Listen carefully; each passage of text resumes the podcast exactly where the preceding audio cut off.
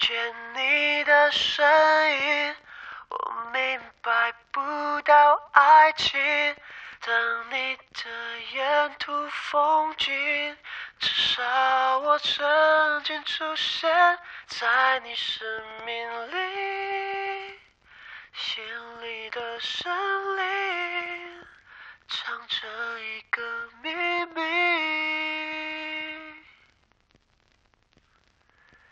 叫做我爱你。大家好，欢迎收听不一定广播，我是小马，我是勺子。上一期我们跟大家聊了想见你，不知道大家喜不喜欢。喜不喜欢我们要接着聊。是啊，然后大家喜不喜欢不重要，我们喜欢做什么 OK。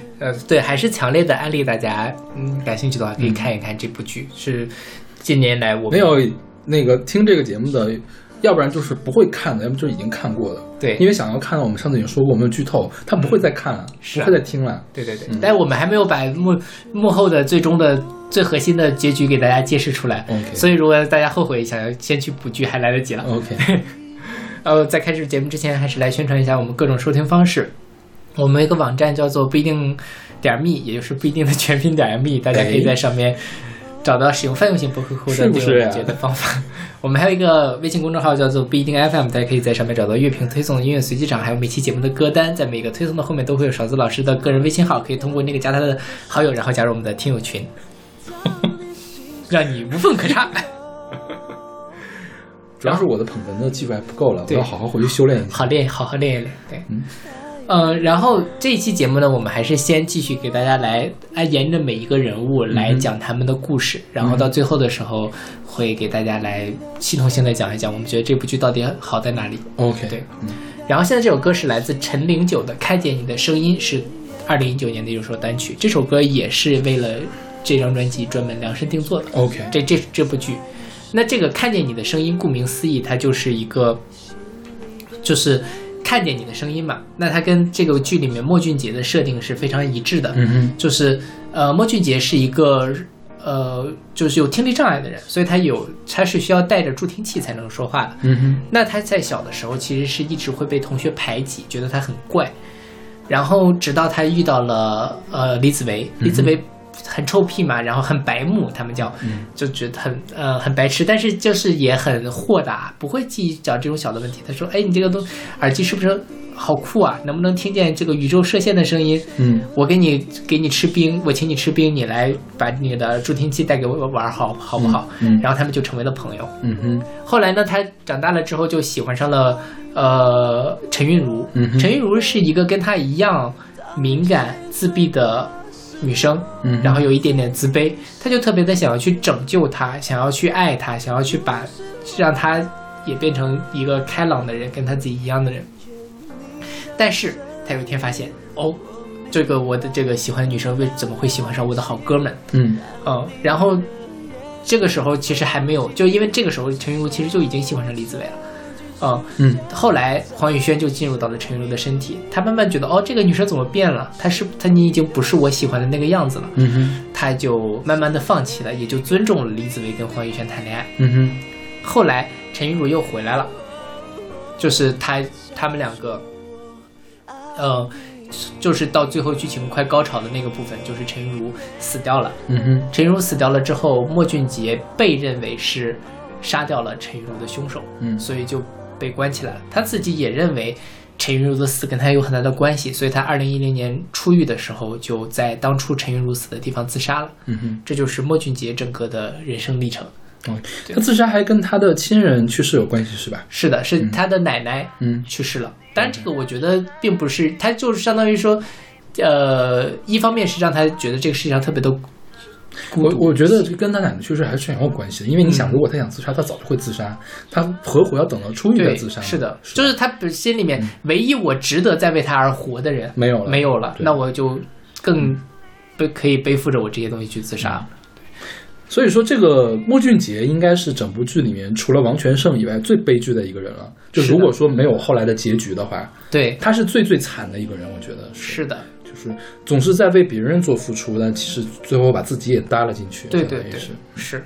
莫俊杰在这部剧里面非常受欢迎，大家都叫他莫俊杰小天使，因为他确实是看起来很善良那个人，然后毫无保留的对他喜欢的那个人好，对，但是在这个整个过程中保持善良，即便是哥们抢了他的女朋友之类的，他也没有做出什么过激的或者什么的举动。因为我没有看中间的具体的情节啊，就是我看到的梗概的情节是这样，是并不是哥们儿抢了他的女朋友，而是他喜欢的人喜欢上了我的哥们儿。对，而且呢，当发现哥们儿也喜欢上自己喜欢的人的时候，这个时候他已经发现哥们儿喜欢上那个人不是我之前喜欢那个人了，所以说他跟他哥们儿之间并没有一个竞争的关系。但他们之前是因为这事闹过别扭的，但是没有说是特别过火的，或者说就兄弟情就散掉了那种事情，对。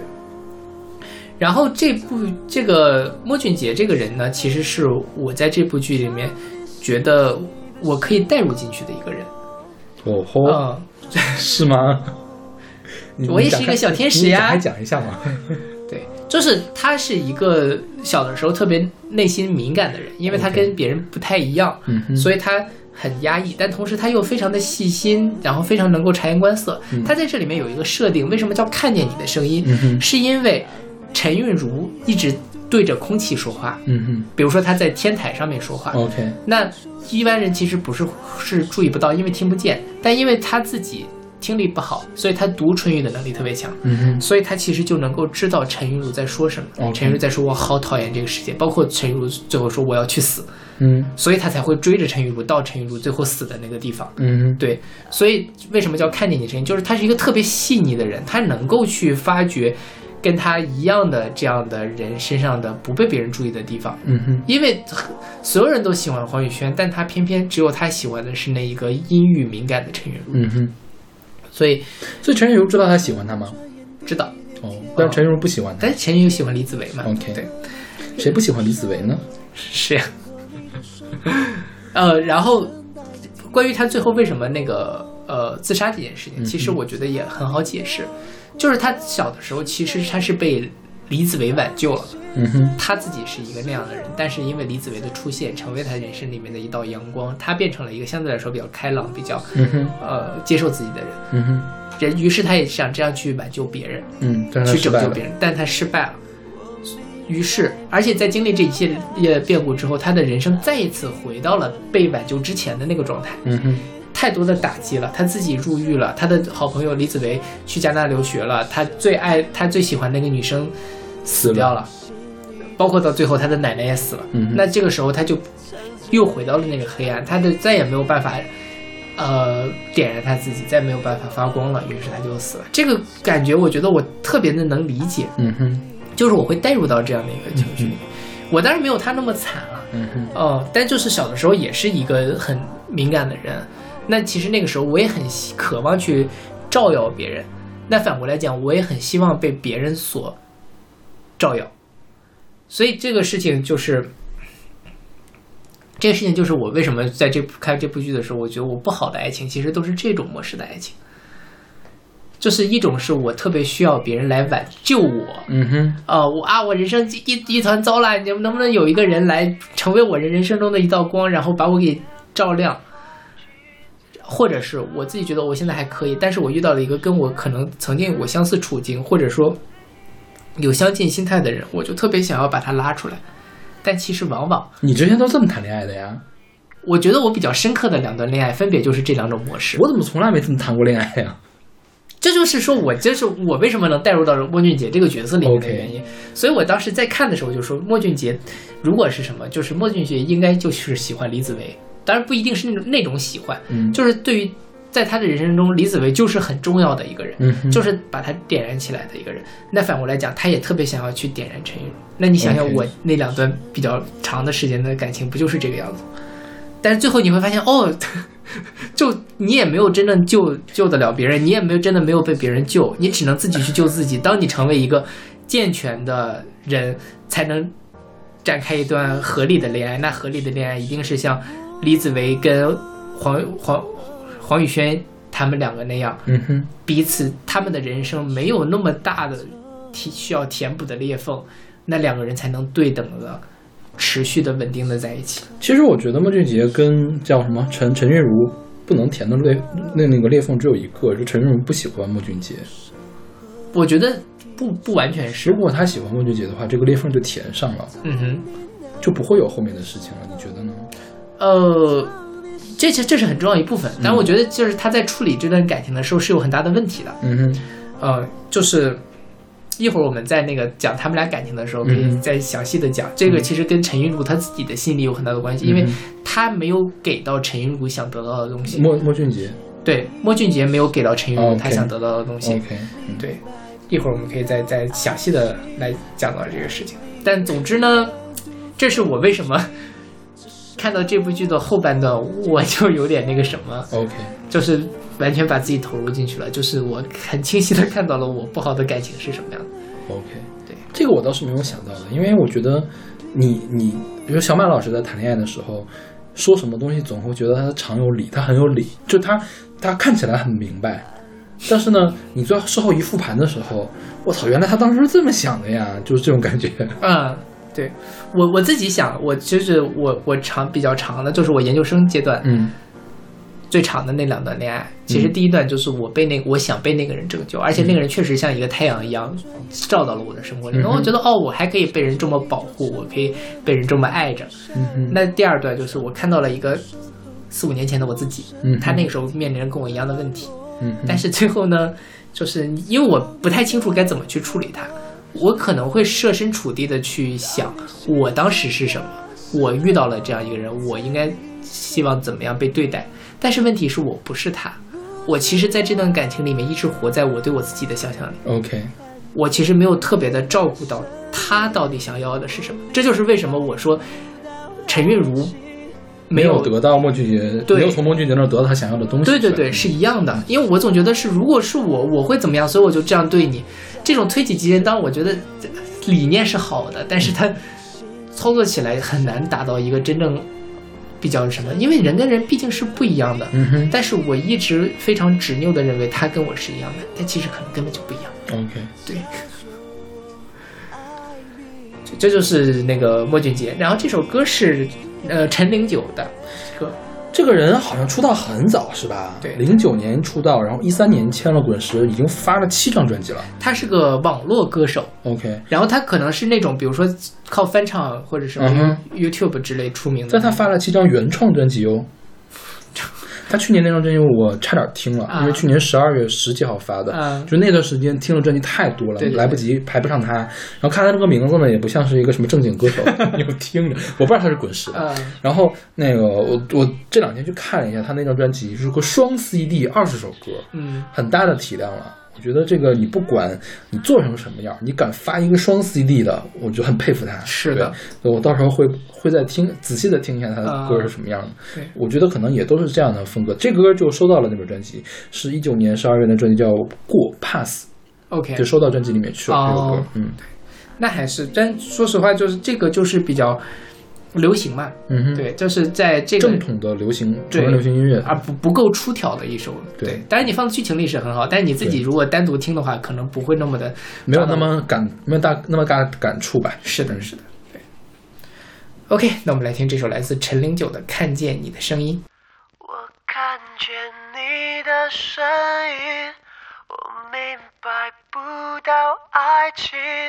当你的沿途风景，至少我曾经出现在你生命里，心里的森林藏着一个秘密，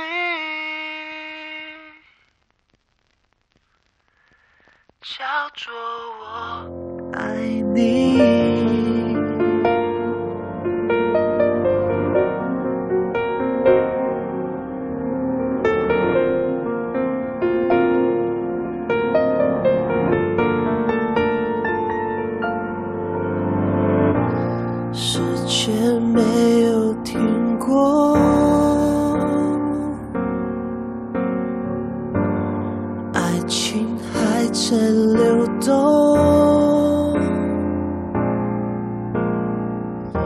世界依旧沉默，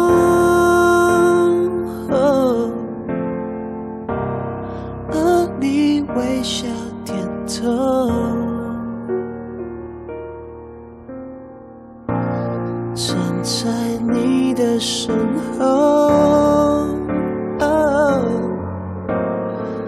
用守候代替追求。当你难过的时候，当你心碎的时候，还有我，还有我。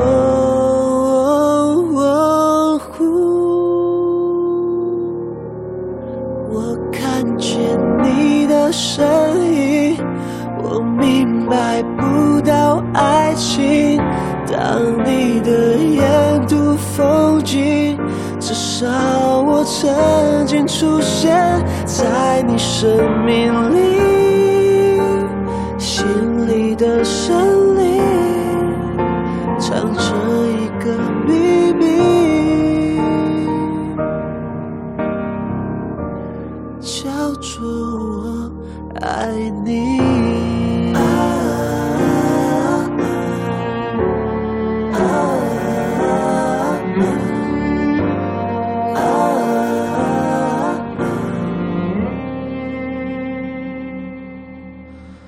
时间突然闪过，转眼地裂天崩，世界依旧沉默，而你停止笑容。穿过你的身后，用陌生代替冷落。当你难过的时候，当你心碎的时候，在你身边的不是我。我看见你的身影，我明白不到爱情。当你的眼度风景，至少我曾经出现在你生命里。心里的森林，藏着一个秘密，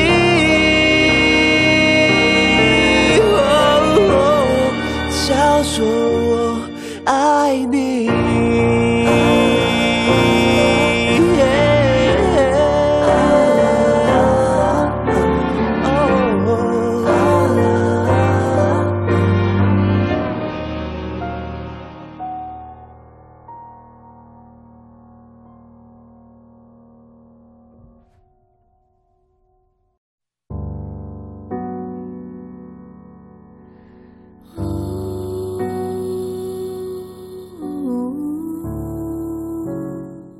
现在这首歌是来自孙盛希的《逃》，是去年的一首单曲，也是专门做的，是吧？是的，嗯，这终于照到了，就到了我们觉得体量可能最大的一个环节，就是陈韵如的故事。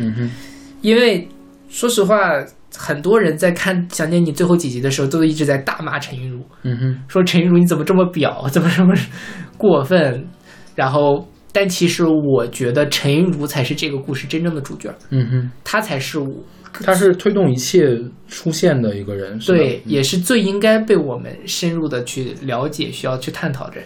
说白了，黄宇轩跟李子维两个人就是甜甜的爱情、模范爱情，那当然是一个很好的童话。但是陈韵如、莫俊杰，甚至包括王全胜，那才是我们真实的生活中会碰到的大多数人的样子。OK， 因为我觉得是这样，李子维他太优秀了。你说你回想一下你的周围有几个李子维？可能一个都没有。对，我想象不到我周围有什么李子维。然后，但是我觉得可能陈韵如这样的人，虽然没有那么惨，没有他那么惨，还是会有的。对，就是有这样心态的人是不少的。所以可能陈韵如和莫俊杰他们更贴近我们日常的生活，是的。然后黄宇轩和那个李子维更像是一个童话，对对对，童话的角色，童话里面的公主和王子，他们这样，嗯，对，是。那我们就先来讲一下这个陈韵如的故事。陈韵如也是生活在台南，也是在1998年那个时代。她的家庭是这样，她的父母很早就分居了，然后准备要离婚。她还有一个弟弟。两个人就是父母在就是快离婚的时候都在拼命的想要弟弟，然后他就觉得自己是不被关爱的，于是呢哦，而且她妈妈是一个陪酒女，所以她其实是因为这件事情而感到自卑的，因为不是一个特别光彩的工作。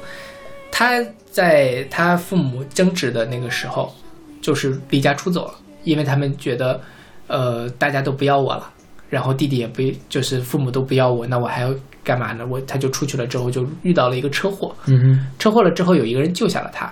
这个人，但是我们这时候就开始终极剧透了。这个人就是他的那个班长，就是那个叫做什么呢？谢宗儒啊，谢宗儒啊，对，这个班长是真的班长，是真的班长。OK， 这个班长，然后我们先把这班长这条线简单的讲一下。班长这条线比较简单，就是班长他班长叫做谢宗儒，班长有一个弟弟，大概可能在上小学，叫做谢之奇。然后班长喜欢这个陈云茹，然后呢，谢之奇呢是一个小变态。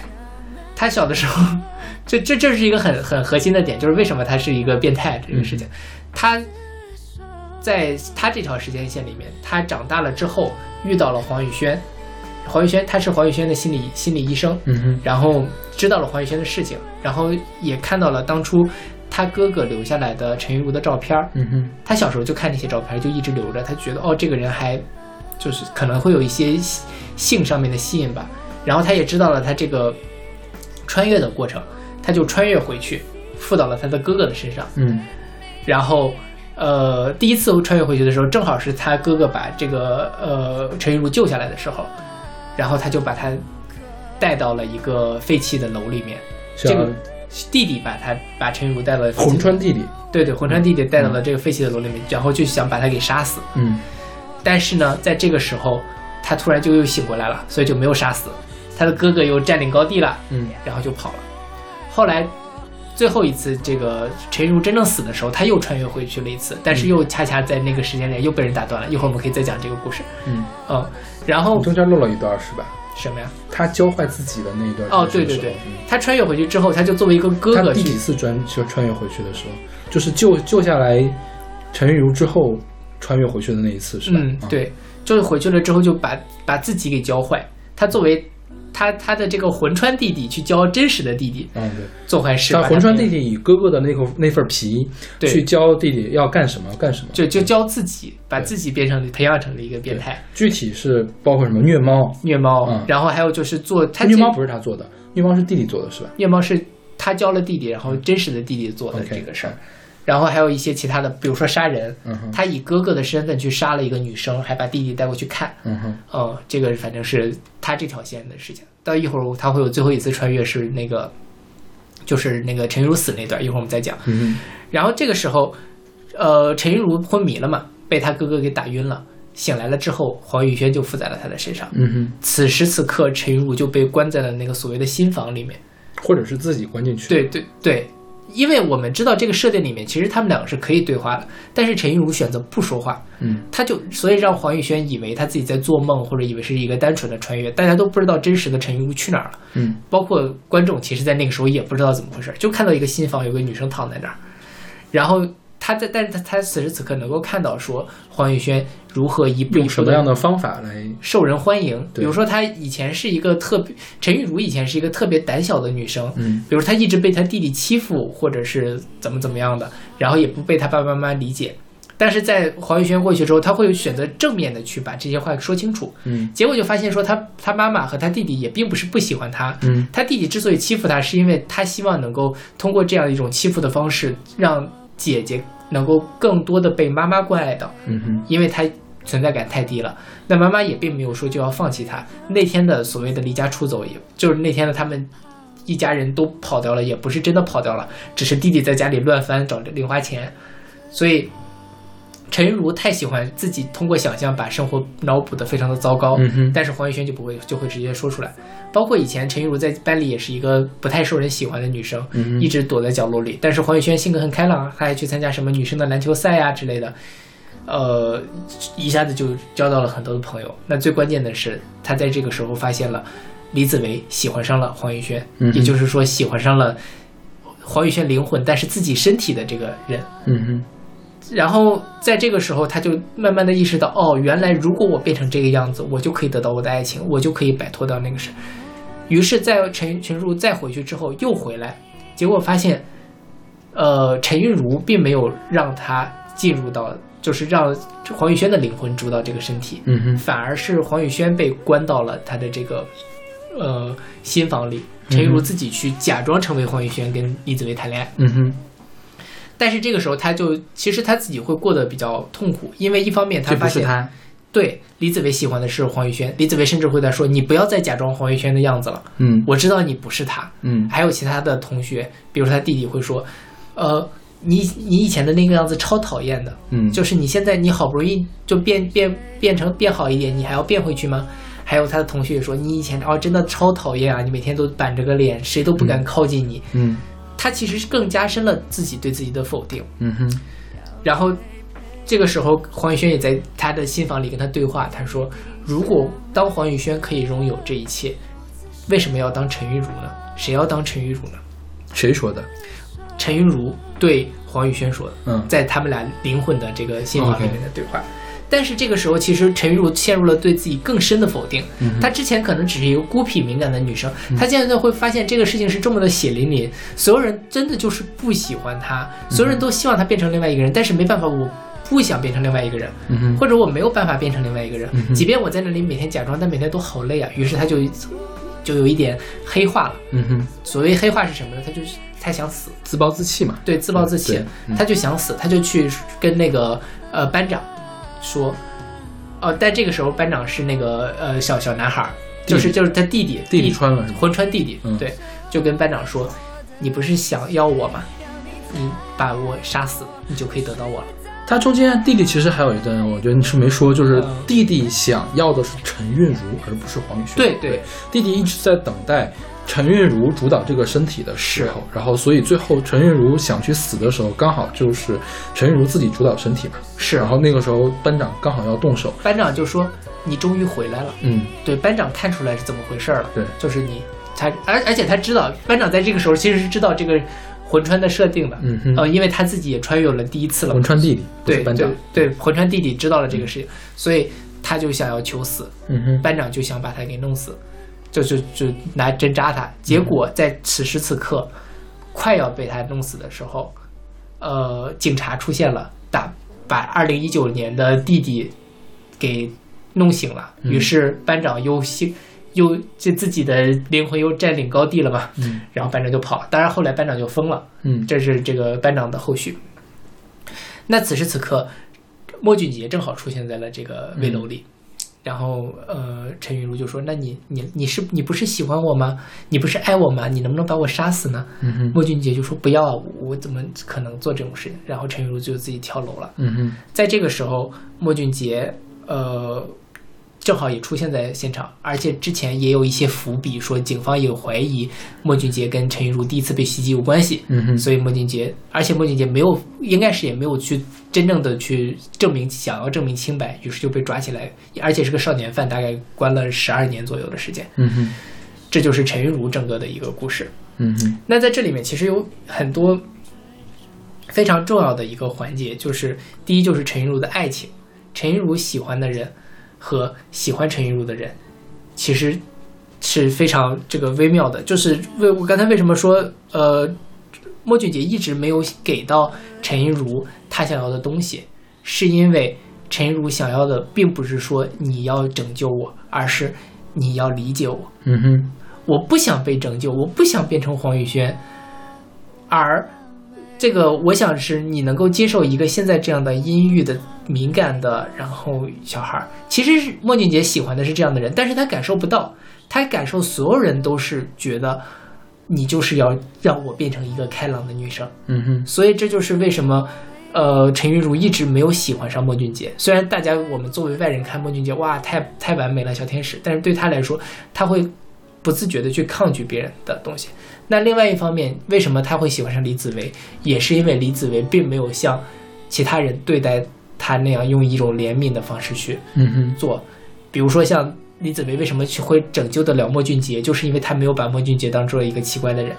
那对于陈韵如也是一样，所以陈韵如也是无可救药的就喜欢上了李子维。OK，所以这个事就是大家会很讨厌陈韵如，因为陈韵如后面很多人觉得她太黑了，她破坏了李子维跟黄宇轩的爱情或者怎么样，你为什么不告诉他实情，你为什么要假装是一个黄宇轩？但是对我来说，我觉得我才能理解他，我要是他我可能也会这么做，因为他太绝望了，他没有别的办法，这个世界所有人都不喜欢我本身的样子，那我还能怎么办呢？我只能去假装别人，那假装别人不成怎么办呢？我只能去死。 OK， 对，其实我觉得这个事儿啊，往根儿的说就是是什么问题呢？是沟通的问题。他们家因为是原生家庭，所以从小就没有人教他们怎么沟通。对，他爸妈确实是各有各的苦衷，这个我可以理解，但是事实上就是他妈妈没有教会他的儿子和女儿要怎么来沟通。你像他最后我们知道弟弟是很喜欢姐姐的，对，但是他用那样一种方式去喜欢，那谁能受得了呀？谁也受不了，是吧？之前那个什么有一个电影叫什么快把我哥带走啊，听说过吗？彭昱畅演的那个，是彭昱畅，因为说实话真的是因为彭昱畅这个人太可爱了，所以说你讨厌不了哥哥。但是很多评论的人就是说，如果说你真的是那个妹妹，你有一个哥哥天天对你恶作剧，就算他是喜欢你的，你也受不了。对，你无论如何是理解不了这事儿。你作为一个高高挂起事不关己的一个人啊，你可以说啊，哥哥其实真的是喜欢你的，但你真的身处在那样一个生活，你天天要提心吊胆的看哥哥怎么整你，然后哥哥做各种各样的坏事来整你，你不会因为他那一点点小恩小惠而感动的。我觉得谁别把我哥带走，它是一个漫画改编的一个东西啊，它当然有一些有趣的设定，但它归根结底它的利益是不够高的，我觉得它起码没有抓住事物的本质，对，它还是像给人卖鸡汤。但是想见你呢这个事情的，就是其实这是反套版的，我不说鸡汤，我说现实，我把现实揭露给你看，然后我还把为什么也揭露给你看，我各种铺垫的很清楚。那其实最根本的原因就是原生家庭的父母教育没有做好，然后可能学校的引导也不够好，是的，对同学们孤立他嘛，这个事情我觉得是挺可怕的一件事情。对对对，因为像我的小学好，我的小学只有十几个人，其实没什么孤立不孤立的。但我待过两个初中，我们初中里面每个班里面都会有一个人一定会被人欺负，一定会被霸凌，真的是被霸凌那种，就是这个事儿是挺可怕的。对、啊，因为我是学习最好的那个人，我不怕，谁也不敢霸凌我。我考第一，他怎么霸凌我？但是就会总有一些性格又比较软，然后又比较那个学习不太好的人会被欺负。那其实可能陈韵如虽然说没有在被欺负，但是她在被孤立，其实也是在被一种无声的霸凌嘛。对，是这个其实就是社会和学校还有家长都有很大的责任的。对，你不能把陈韵如她多大呀？她是个高中生。我觉得陈荣能做成这样已经是他最大的努力了。对对对，他很难做得更好。就是你能感受他是想求生的，他是想要改变自己，但是真的改变不了啊。对对对对对。然后这其实牵扯到了一个更核心的，也就是说，就是这部剧我觉得最想讲的问题，就是所谓的青少年认同自己的问题。我们看到的都是黄宇轩、李子维那样闪闪发光的，但是对于这样的所谓的B 赛的就 B 面的这些人，就是或者说不被大家重视的这些人。他们的人生其实是往往被我们忽略的，而且即便是在这部剧播的时候，大家还是在忽略。比如说，无数的人希望陈韵如在最后2集马上消失，把爱情的位置让给他们。我看一个特别好的评论，就是说，为了李子维跟黄宇轩的爱情让陈韵如消失，这和你只是失去了一条腿，可紫菱却失去了她的爱情，这话有什么区别？其实是一样的，大家。不 care 这些边缘人在想些什么。 OK， 但其实这部剧就是告诉别人你要接受你自己。我自己想了一下，就是说怎么去从一个边缘人的方式走出来。因为我在节目之前其实讲过很多次了，我小时候虽然成绩也很好，但我小的时候其实也是也不能说就是孤僻的，可能关系也不好，可能不会被所有人孤立吧。所以你有讨论，你有后来去回想过为什么会这样吗？我觉得是几个原因，因为我小的时候就是比较娘，所以这个时候大家都会讨厌跟自己不一样的人，尤其是对于一个男生来说，没有所谓的男性特质是一个很容易被别人看不上的一个事儿。Okay. 对，这个其实就有点像我刚才讲的王全胜那个故事一样，大家去攻击他就是你是个死娘炮，对吧？这个是其实是一个很负面的东西。嗯。然后还有一个就是我比别的同学早上了1年学，嗯，所以我其实无论是在发育上还是我在心智上，可能其实都没有他们成熟。OK。从小到大，我在学前其实也是一个比较孤僻的人，我可能只跟几个特定的，我小的时候都不跟小孩出去玩。我就自己在家里看书，这可能就是性格上的问题了。所以你爸妈有考虑过这种事情吗？他们那时候可能没意识到这是个问题，他们甚至觉得儿子这么爱学习是好事。OK， 对吧？你想别的小孩都是每天晚上放学或者怎么样都跑出去回不来的那种，那我都不出门，他们可能觉得哇 ，OK， 对吧？其实一般家长都会这么想，是没有人会意识到一个5、6岁、6、7岁的小孩就已经在默默的成为一个跟别人与众不同的样子了。所以现在这个事情会有改善吗？什么呀？就是现在比如说现在的小孩还会遇到你这样的困难吗？你当时的这样的困难我觉得也会，但是会好一点，因为我觉得现在父母可能会更重视这些事情，就是他们会更早的发现。比如说我现在慢慢的转到了长辈的角度上去看那个，比如说我的外甥啊这些人的成长，我会跟他的爸爸妈妈，也就是我姐姐姐夫，我们聊天嘛，他们就会说小孩一定要去跟其他的小朋友都玩，然后怎么样，他们会意识到这些。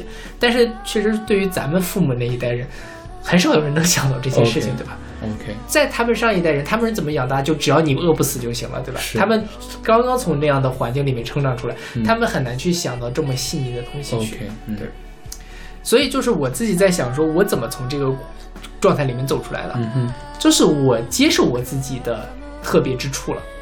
就是我现在我可能到了初中或者高中的时候，可能还是没有小学那么多了，也会有人说我娘炮是什么这种事情，那我觉得 OK， 因为我自己觉得我有值得被别人欣赏的地方。因为小的时候，虽然小学时候我成绩也是第一，但是 nobody care， 就大家也不觉得第一怎么样，但初中高中大家会觉得 OK， 你这是好事了。我觉得我自己有值得被人喜欢的地方， OK， 而那些我觉得可能不太讨人喜欢的地方我也接受了，我自己活得自洽了， OK， 这是能让我从那个状态里面走出来的。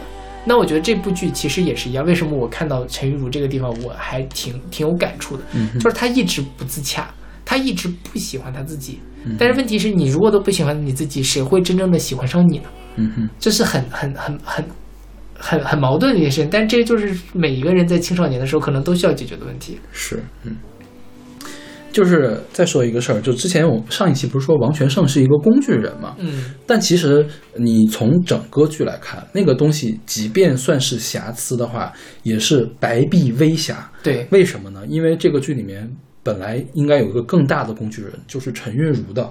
如果我要做一个套路性的偶像剧的话，那陈韵如一定是要成为一个工具人，她没有什么存在感。但是正是这个剧后面几集把陈韵如从头到尾的这样一个心路历程都刻画出来，让这个剧一下子升华了起来。是，就这是个剧特别精妙的地方，就相当于这个剧的剧眼就在陈韵如这个地方。是的，是的。然后还有一个工具人谢之奇，谢之奇，我觉得这个它是有 bug 的嘛，就是它这个莫斯科五笔环的这个 bug 出现，到底是谁让他成为了一个变态？那你这么看过来的话，还是他自己成为了一个变态，他生来就是一个变态。对。然后，如果他生来是一个变态的话，那谢之奇也强行的成为了一个工具人。他这里面其实有试图解释这个问题，就是会讲说他的家庭里面也是有一些问题的，比如说他的父母和。他就是可能只关心学习，然后不关心别的事情之类的。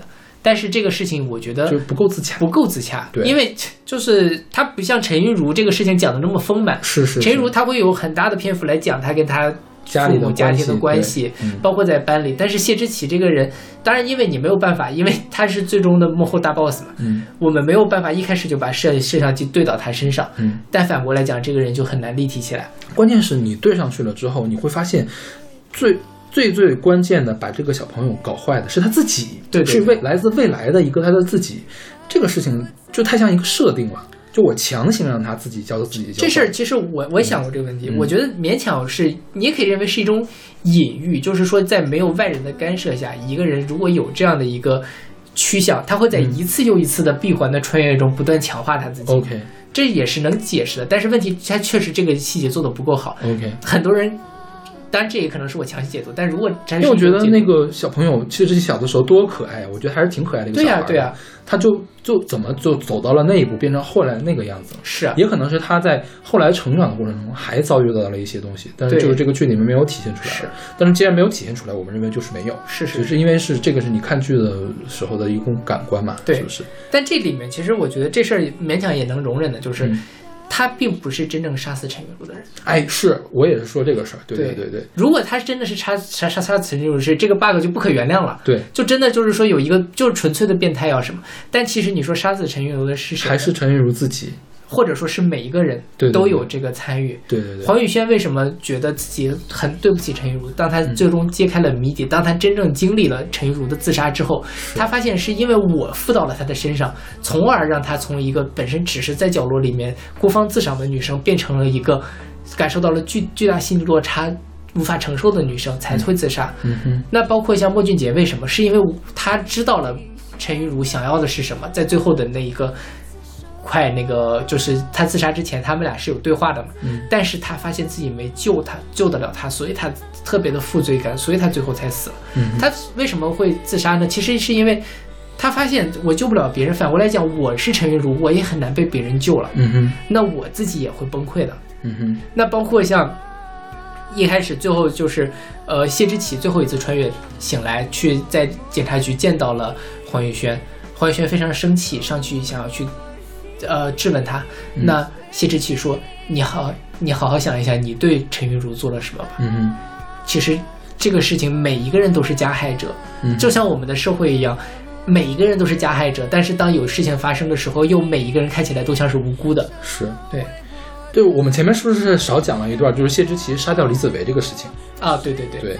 就是他之所以是大 boss 不可原谅，因为他杀掉了成年的老李。对对对，是吧？对，是。对，然后这边还有两次机械降神，一次就是分别是，两次魂穿谢之奇想对那个陈玉茹下手的时候，都是被强行打断。对，这两次都属机械降神。是。然后呢，其实这个也涉及到一个 bug， 就是什么时候魂穿停止？魂穿停止就是听歌方的那个时间流逝跟魂穿的时间流逝有什么关系？对对，这个其实是没有解释的一个 bug， 当然这个 bug 是一个很小的一个 bug， 就是可以忽略的，因为它确实是一个辅助型的一个设定性的一个 bug。 对对对。然后呢，这个机械降这尤其是后面那一次机械降神，它更可以被原谅，是因为它其实升华了整个剧的一个利益吧，就是你说的那个让陈韵如是被自己决定要去死，而不是被这个谢之奇这个变态给杀死。对，所以才设计了这样一次机械降神。对，我觉得这个机械降神是非常有意义的一个机械降神。是，而且它其实从纯粹戏剧的文本的角度上，它也能够增加悬疑嘛，让我们觉得哦，好像我猜对了，马上他就要扎进去了的时候，他醒过来了，是，结果发现跟我想的不一样。这从悬疑的角度上讲，也是一个很比较常见的技巧。是是是，对是。OK， 那我们来听这首来自孙盛希的《逃》。为谁拼命着，拼命追逐着，也不够。不够，以爱相连着，却像个累赘的那个我，那个我怕，我怕没有资格，我怕没有选择。我不值得，最怕谁？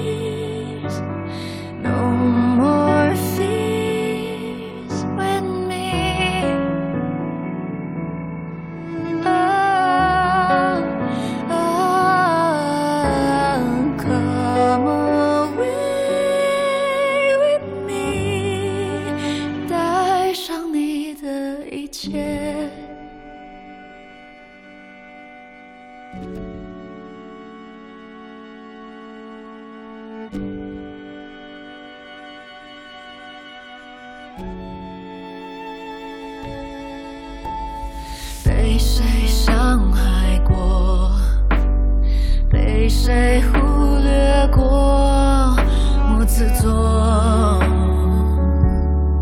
自受，要谁陪伴着，不一定相爱着，我自受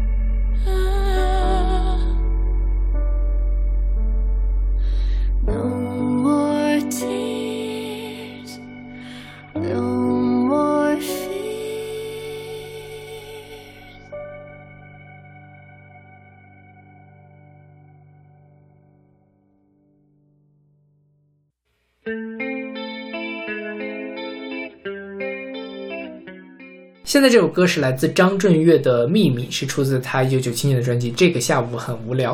嗯哼，对，这个其实它本身是讲暗恋的一首歌嘛，嗯，然后它放到这个剧里面，其实一开始就是来讲莫俊杰喜欢陈韵如，或者是陈韵如喜欢李子维，它本身都是暗恋嘛， okay. 所以它就是心理中的这样的一个秘密的这个东西。那其实在这里面我觉得很重要的，我在这里想讲的就是，刚才我不是已经讲过了，那个是我过去经历的爱情，那就可能是不好的爱情。那问题就在于说，我们在面对着一个破碎的自己或者破碎的他人的时候，是怎么做才是对的 ？OK， 因为没破碎过，所以其实我真的是没有仔细的考虑过这件事情，而且我真的是没有给不出答案来。OK， 因为我发现我给出所有答案都是那种拍拍你肩膀似的那种给答案，嗯，是吧？就是加油，是跟加油这两个字没有任何本质的区别。但其实任何一个处于这种状态的人都不需要你给他加油，这有什么用呢？对对对，是吧？对，这事其实是非常非常，因为我就说嘛，我想被别人拯救，但是也没人拯救得了；我想拯救别人，最后也没人拯救得了。嗯，所以我就是双重意义上的莫俊杰的那样的一个角色在里面。嗯，那我在想，其实这个剧为什么所谓的闭环或者所谓的整个的这个剧情最终时间线跳到另外一层了，是因为最终黄宇轩穿越回去的那一刻，这个陈韵如的想法改变了。嗯哼，对，这个其实剧情到这部分就是他最终时间线跳跃这个事情，我们刚才没有讲了，就是说这个时候，在2019年的时候，老李子维已经被谢之奇杀死了，谢之奇也把那个随身听毁掉了。黄宇轩觉得这一切都已经毁了，没有办法再回去的时候。啊，这时候黄宇轩是从那个陈韵如死后穿回来的吗？什么时候穿回来的？陈韵如死后，就陈韵如跳楼死了之后，黄宇轩醒过来了，就醒过来了。对，然后他这个时候，后来就经历了那个把李子维杀死的那个时候，然后他发现那个随身听坏掉了，嗯，然后他再也回不去了，嗯，他很崩溃。那在这个时候他把那个 Last Dance 因为磁带没有毁掉，他就把它放到了那个他车上面的，他跟王全胜的那个车，嗯，又睡着了，又回去了。他这个穿越设定就是每次回去会比之前早一点点，时间线会稍微往前挪一点点，挪个几秒钟。那在那个时候他跟陈韵如产生了一段对话，嗯，他就跟陈韵如说，以前我会想说我要去阻止你，去拯救你，但是他说现在我这一次不会阻止你，也不会有想要拯救你的念头，这一次我唯一会做的是相信你。嗯哼，这个其实我觉得虽然可能他有点强行，但这个是我觉得在拯救的，或者说你在面临着一个被拯救的人的时候，你唯一能给别人的东西，嗯，就是你要尊重他现在的这个样子，你不要让他去否定你自己，嗯，然后让他自己慢慢的走出来。嗯嗯，这事很难，但是我觉得就已经没有更好的办法了，就只能靠对方的顿悟，是这个意思吗？不，就是对。那在顿悟之前，你就要像白优姐一样，给他一个说，我相信你是，就不能太 push， 不能 push， 真的不能 push，嗯，就是我被 push 和我 push 别人，最后都没有好结果。OK， 对，因为你想，其实在这里面，这个陈韵如为什么会拒绝莫俊杰对她的爱？她在这里面会说：“你真的喜欢我吗？你打从一开始就只是想要拯救我，就像李子维拯救你一样。”你做了那么多只是想要证明你可以跟他一样去改变另外一个人，嗯，但事实上这样的人是很抗拒被改变的，嗯，或者说我很抗拒被外力改变，嗯，即便莫俊杰没有真的这么想，即便他是真正欣赏陈韵如那样，但陈韵如他自己都不会这么想，嗯，何况对于更多的人来说，我只是想要让你变成一个开朗的人，不让你变成一个黄玉轩一样的人，嗯，但真的是好难啊，做不到啊，嗯，而且那个你真的变成那样的，那我就变成另外一个人，我此时此刻的我为什么还要活着呢？ OK， 其实我觉得最主要还是很难啊，就是我不知道你有没有跟我类似的想法，就是说比如说我要去做不喜欢干的事情，比如说跟各种各样的人 social， 尤其是跟商场上或者是官场上的 social，啊，我是做得来的，我可以做，我可以一直陪笑，但是真的是很累，但是我觉得这就是跳出离我的舒适区特别的远。你想让陈韵如跳成黄宇轩那个样子，相当于是大大的跳出了他自己的舒适区，对，就是会成天的心情不愉快。是的，是的。所以就是这个东西你要走，你真的步子不能往前走太快，嗯，只能一步一步的自己让自己往前走。那其实到最后，嗯，真正改变时间线的是什么呢？真正改变时间线并不是因为黄宇轩啊，并不是因为陈韵如顿悟了之后，他稍微燃起了一点求生欲，然后莫俊杰拉住了他，他就没有死了。嗯，更重要的能改变最后的是陈韵如在经历了这么多复杂的事情之后，意识到了我可能可以更好的去看待这个世界。嗯哼，他说他最后就是有一段说这个黄宇轩对陈韵如说，你之所以这么不快乐，不是因为你拥有的东西太少，不是因为你对这个世界有太多的失望，而是因为你对这个世界有太多的期望。嗯哼，他想要的东西太多了，嗯，他想要的东西太就是跟自己真实的生活离得太远了。但是他忽略了他身边其实是有一个小天使在守护着他的，嗯，他忽略了身边是有弟弟，是有家人在一直什么的，嗯，他想要的东西可能也是爱，但他的表现形式太局限了，嗯，就是我弟弟对我的爱一定要是一个很直接的，他没有办法去理解别人，嗯哼，所以这个才是他经历了，他像做了一场梦，梦到了黄宇轩这几十年来的这个来来回回穿越的故事，再醒来，他才真正对悟，相当于他经历了那么多，他才能明白，而不是说那一刻黄宇轩跟他说了一句话，他手多伸了1厘米，他就得救了。嗯哼，他得救那可能是一个契机，他是免于他完全的坠落，但是他真正好起来肯定不是那么简单的事情。 OK， 对，嗯，所以这个后面的结局是什么呀？结局就是对，这是一个非常核心的问题了。嗯，就是结局是莫俊杰，就是刚才说的刚才这个对话是这样，是所谓魂穿回来几秒钟，就是说上一次魂穿回现在的黄宇轩的是在他坠楼下面，陈韵如坠楼死了之后，是就立即魂穿回去了。对，那这次又一次魂穿呢，其实是在坠楼之前的十几秒钟。对，然后呢他又回到了那个陈韵如的身体里。对，不是。对，但是他并没有支配这个身体， okay， 支配这个身体的依然是陈韵如自己，嗯哼，但是他们俩形成了刚才我说的那一段对话、嗯，让陈韵如稍微产生了一些求生欲，okay， 他还是跳下去了，okay， 但是莫俊杰拉他的时候他把他手伸上去了，okay， 于是莫俊杰拉住了他，okay， 他就起来了，okay， 那在这个时候呢我忘了是因为什么触发了他们俩的身体又发生了互换，就是黄宇轩又开始主导他的身体，嗯，他觉得这件事情其实起因是什么呢？是因为那一盘磁带，嗯，因为那一盘磁带，所以谢之启能够在2019年回到过去，杀掉了他们班级的另外一个同学，对，才以及陈韵如最后的死跟他有关系。当然了，没有那一盘磁带之后，黄宇轩也就回不去了，他也没有办法认识李子维，但是他觉得还是要把那盘磁带销毁掉，嗯哼，于是。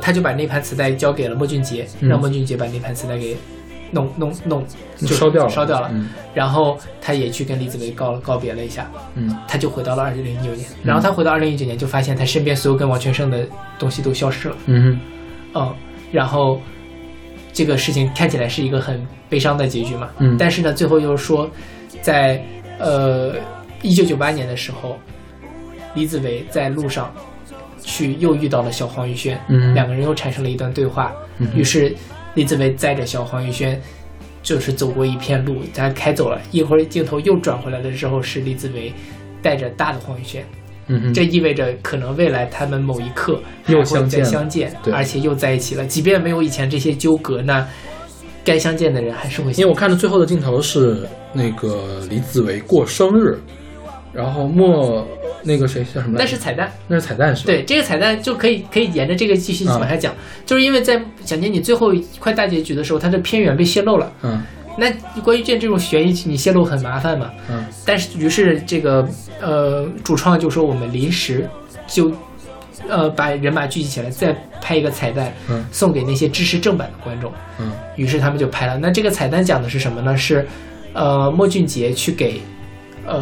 李子维过生日，嗯，李子维在那里画着那个雨中奔跑的照片，嗯，对，那个画，但是不知道这个时候没说是谁。然后李子维有一点失望的样子，就说：“哎，那个怎么就是还为什么是你来？”后来小黄宇轩，就是大概是一个高中时期的黄宇轩和一个30岁左右的李子维见面了。黄宇轩拿着。这个生日蛋糕说生日快乐紫薇哥，嗯，结束了。 OK， 其实跟刚才那个是有一点连续的嘛。 OK， 就是讲说也许他们即便没有经历过这么复杂的故事，嗯，在没有那么多人死车祸空战的情况下，他们还是会再见面，还是会在一起。 okay， 对， OK，嗯，所以这个就是这个剧另外一个讨论的热点， happy end and 或者是 bad end。 对，它到底算是 happy end 还是算是一个 bad end？我觉得是开放式剧情了，嗯，就是给了大家一些希望，但是其实又没有把它给的特别具体。 OK，嗯，当然我觉得这事其实很矛盾，就是作为一个课堂的人，我当然希望是看到一个好的结局，嗯，但是出于一个艺术性的角度上讲，我觉得那个剧如果是一个特别直白的 happy end， 它不好看。其实 OK， 它能给你的想象是很有限的。是，对，嗯，但是现在这样，我觉得其实觉得挺好的，嗯，它就是一个镜头，它那个镜头拍特别有意思，是一个长镜头，嗯，旁边是那个台湾的那个河或者是湖的那个什么，李子维带着小的黄宇轩在那里走，本来就一直镜头跟着他们走嘛，嗯，然后后来他们突然加速就冲出了镜头，但是镜头还是一直在移动，嗯，后来在这个镜头的后半部分又出现了这个李子维带着大的黄宇轩，嗯，相当于是说他们出去了换了一套衣服，然后又回来继续弄，嗯，这么搞。但是这个其实给你了很多无限的遐想，嗯，他到底是在哪一个时间线里，在哪个时空里，嗯，他们又相遇，这个人到底是不是李子维，这个人到底是不是黄宇轩，嗯哼，不会给你答案。但是这也可以让每天晚上我躺在床上就可以想到这回事。 OK， 然后说到这个 happy end 和 bad end， 我觉得大陆的个剧呢就强行太喜欢强行 happy end， 对，就是所以以至于大家看到《如懿传》都会觉得不满意。是吧？我觉得《如懿传》是一个多好的结局啊！对呀，对，我觉得《如懿传》的结局让这个剧从一个比较就是瑕疵很大的剧就弥补掉了很多，对，把它整个剧的格调拔高了很多。对啊，因为你看，其实《如懿传》里面一直都在讲这个。乾隆是喜欢如懿的，如懿也是喜欢乾隆的，兰因絮果嘛。但是最后就是要给他们安排一个死都没有见的这种情况。对，所以我觉得现在的观众朋友们可能还是要，也不能太把这个电视剧当作是纯粹的娱乐。对，是吧？你他的目的并不仅仅是为了取悦你。对，就我们为什么要看电影电视剧？它不是说我们像看快手、抖音一样，它是要让你在这样的一个方式里面去体会另外一种人生，是让你产生思考。对，否则的话你就去看抖音就好了。其实我觉得大家如果比如说你将来要做父母，你看了小电影之后，你可能会考虑到你的孩子会不会将来变成陈韵如这个样子。是吧？我觉得这样的话，这个电视剧起码就起到了那么，它但凡启发了几个人的思考，它都起到了一个非常好的一个社会的作用。是的，这是它厉害的地方。对，我觉得其实《如懿传》也是一样。对，《如懿传》它虽然核心上还是一个爱情剧，对，但是它起码可以对人产生一点启发。是，就是你怎么去经营一段好的爱情。你说那个叫什么《延禧攻略》给你什么启发呢？是吧？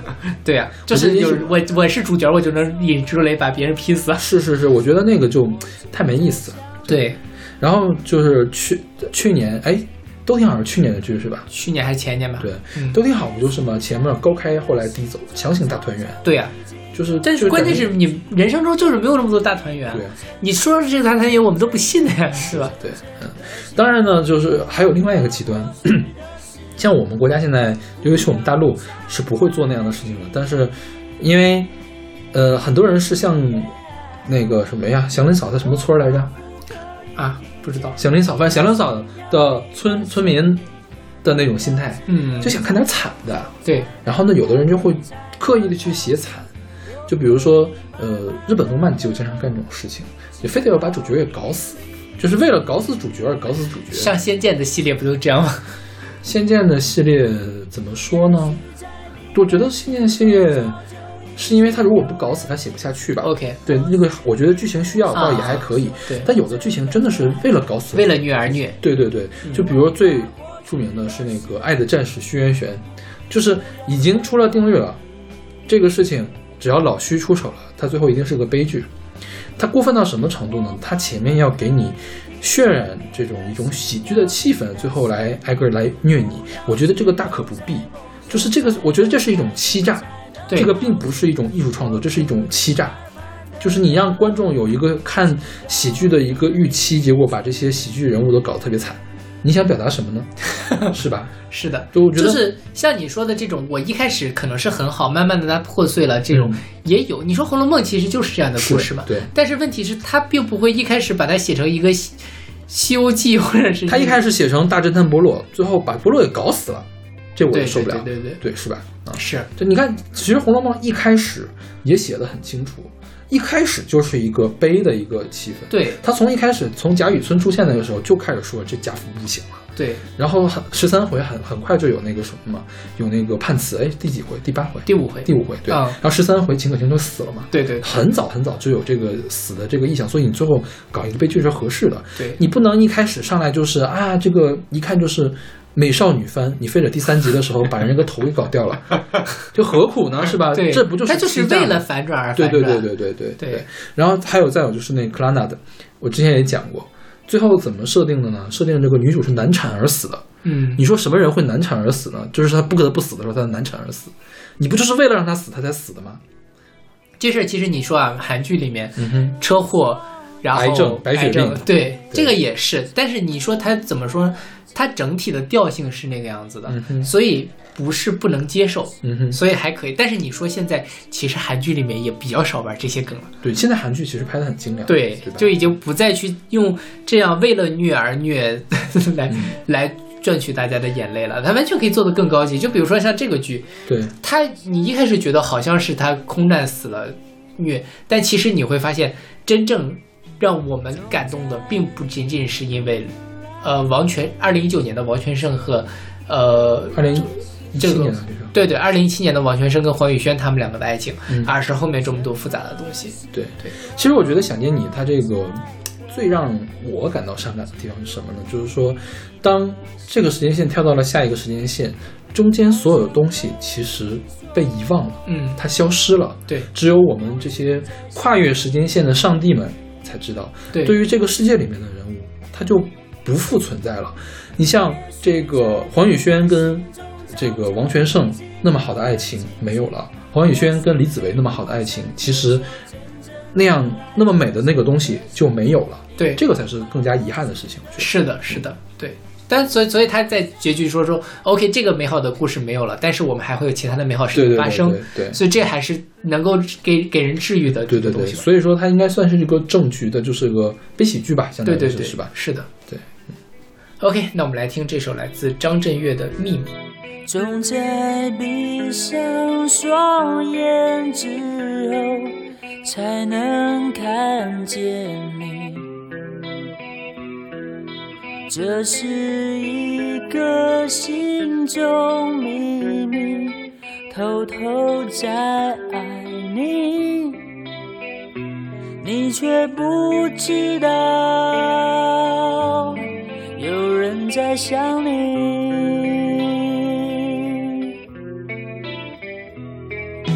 总在黎明来临之前，我还是清醒，什么时候我才可以进入你的心，好像对你说我正在想你。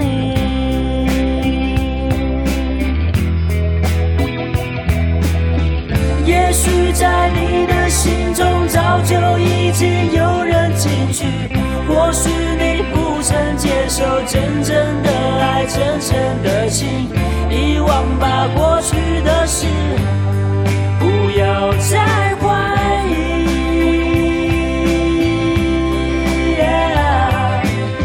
我仿佛可以听见你的心跳，你的声音，不要只有在梦中才能看，才能靠近，我可以慢慢的等，直到你离去。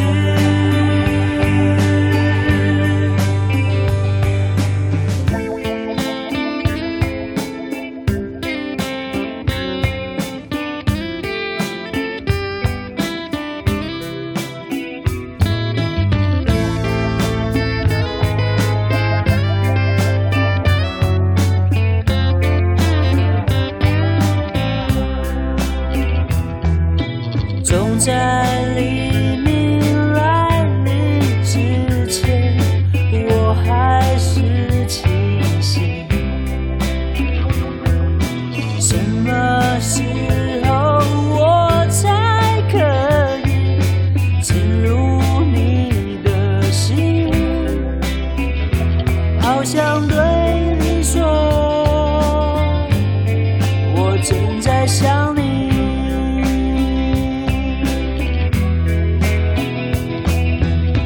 也许在你的心中早就已经有人进去，或许你不曾接受真正的爱，真正的情，遗忘吧过去的事，不要再怀疑。我仿佛可以听见你的心跳，你的声音，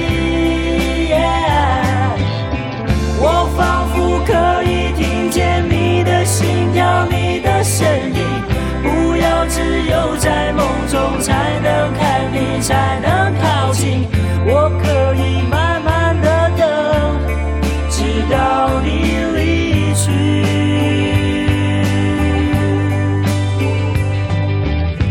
也许在你的心中早就已经有人进去，或许你不曾接受真正的爱，真正的情，遗忘吧过去的事，不要再怀疑。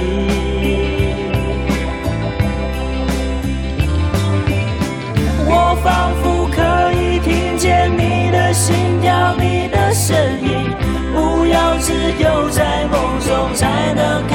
才能靠近，我可以慢慢的等，直到你离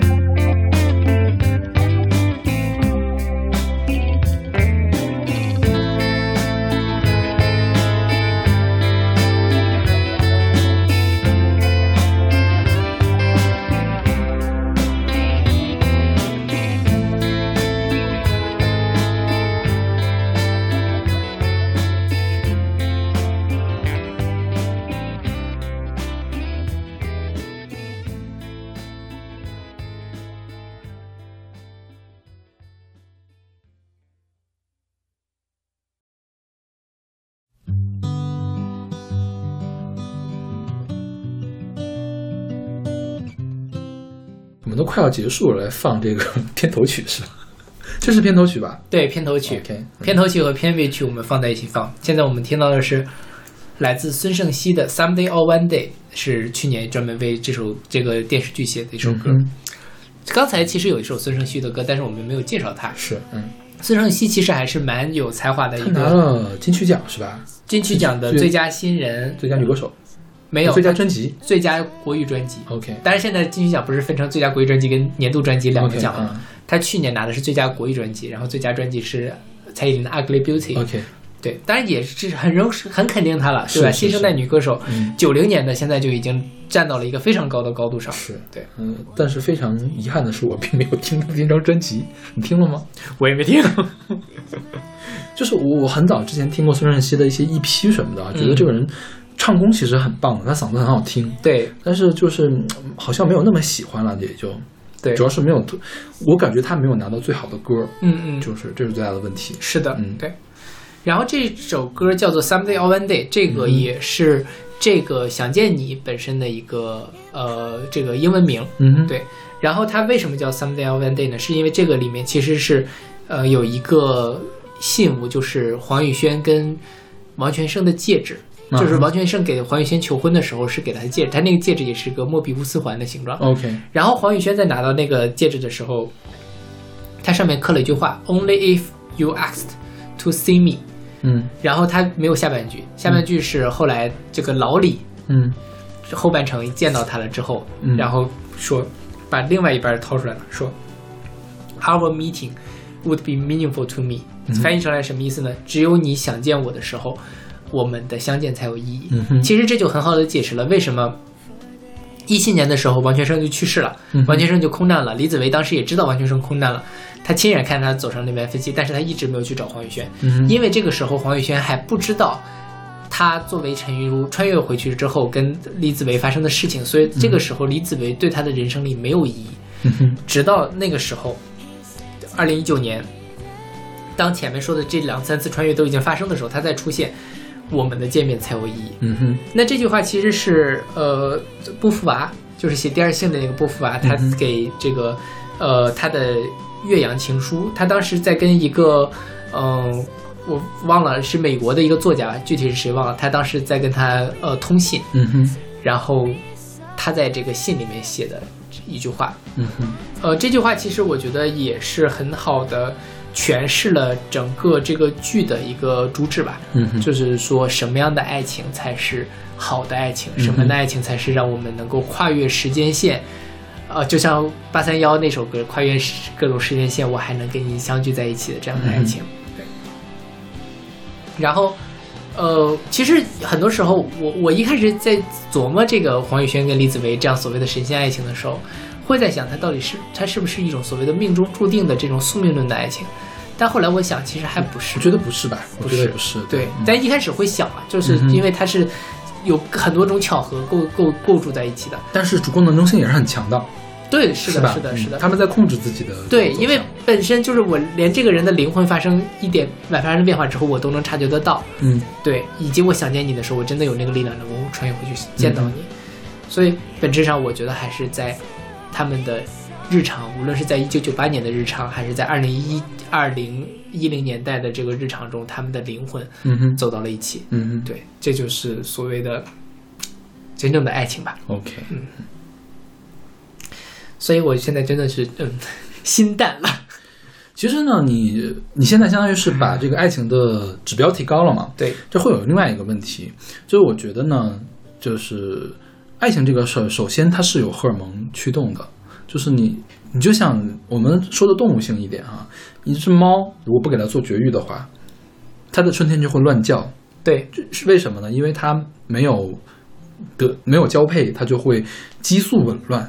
其实我觉得人其实也差不多，就是你长时间处于一个没有爱情的一个状态，你这个人也会紊乱的，就这也是一个 trade off 的一个关系。对对对，就是说你长期的空窗会让你有问题，但是你非常这种轻率的跟下一个人走在一起的话也会有问题。对，所以非常非常难的一件事情。是的是的，是吧？所以这就是说我们要在空窗的时候也不要让自己那么的疯狂，不那么的所以失控。而且呢，就是你看，也是每个人都是年龄越大的时候，就越容易来看清楚自己要什么样，或者越容易能坚守住自己对爱情的这个标准。对对对，这是为什么呢？就是可能年轻的时候，这个激素控制的东西更大一些。当你年龄更大了之后呢，你对自己的控制权会更主动一些，就是你不会任由自己由激素来操控。是的。相当于就是人成长的过程，也是动物性褪去的一个过程，激素水平降低的过程。倒也不一定是激素水平降低，我觉得还是你控制的能力更理智了。对对，控制能力更大了，就是你能判断出来，如果说我今天全靠激素去驱动了，明天会有什么样的后果，我能不能承担这样的后果，你会考虑这样的事情。对对，虽然说起来听起来很功利哈，但是我觉得这个也是一个人必备的一个事情。是你也不可能什么时候都就是义无反顾的去爱，就是你但凡什么后果什么代价都不计的时候，我们写到文学作品里面可能会觉得很伟大，但是你放到现实里面其实很可怕的一件事情。是的，就比如说那个梁之琪是吧，谢之琪，你说他对这个陈韵如的有没有爱呢？他一定是爱的，但而且呢是那种变态的爱，他就是那种义无反顾，不管怎样也要去得到你的那种爱，但是就是很可怕嘛。其实是对对。哎呀，怎么开始说到这种地方，就像一个老头子一样。没有，我最近也是，就是心态发生了比较剧烈的变化，所以我就在想这些事情。小马老师就是每3个月得变一回，这个就比较让人就是习惯了已经。其实我悄悄地告诉你，现在是另外一个人在我的身体里。哇，我也是哎，我是从2020年来的。外星人哦，是外星人勺子酱是吗？是呀、啊。OK， 所以这个是片段里面原剧里面的是吧？那个许光汉的西方的一段， 对，对，那就反正还有一首歌呢。OK， 对，我觉得这前面的几首是我们把整个剧情给梳理了一遍，然后我也讲了讲我自己在这部剧里面。看到的一些东西吧，以及跟我自己有些关联的部分。像我这种没有看过剧的人都可以看到一些东西，就是看过剧之后我估计可以看到更多的东西。是的是的，那一会儿最后一首歌的时候我们再来聊聊别的东西。对，聊聊这个电视剧本身。对，OK， 那我们来听这首来自孙盛希的 Someday or One Day。 Sunset fades away,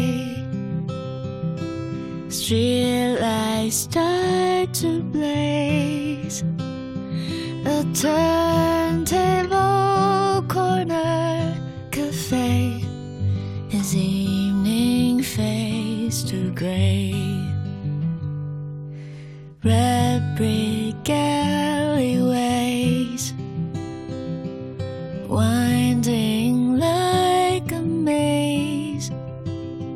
These memories rewind, replay.Far away, he said to me that one day he'd meet me by the Milky Way. Impossible to stay away, impossible to stay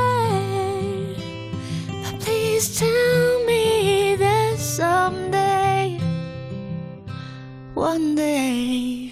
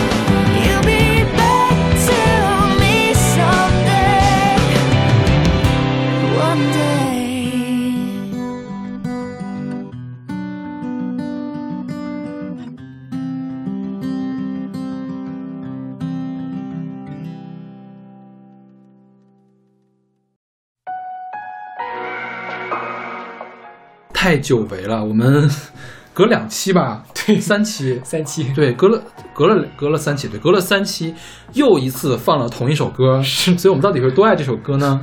对，我们现在听到是来自831的《想念你，想念你，想念你》，这也是为这部剧专门定制的一首歌曲。对，所以当时你没有选这首歌，是顾虑到我不会同意是吗？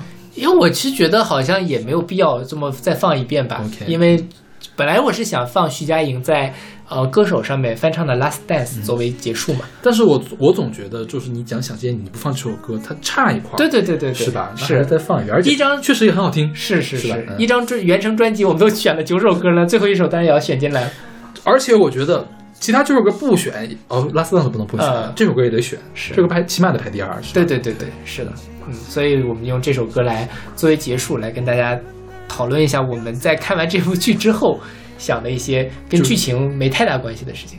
对，主要是跟创作还有跟制作有关系的事情。对，是。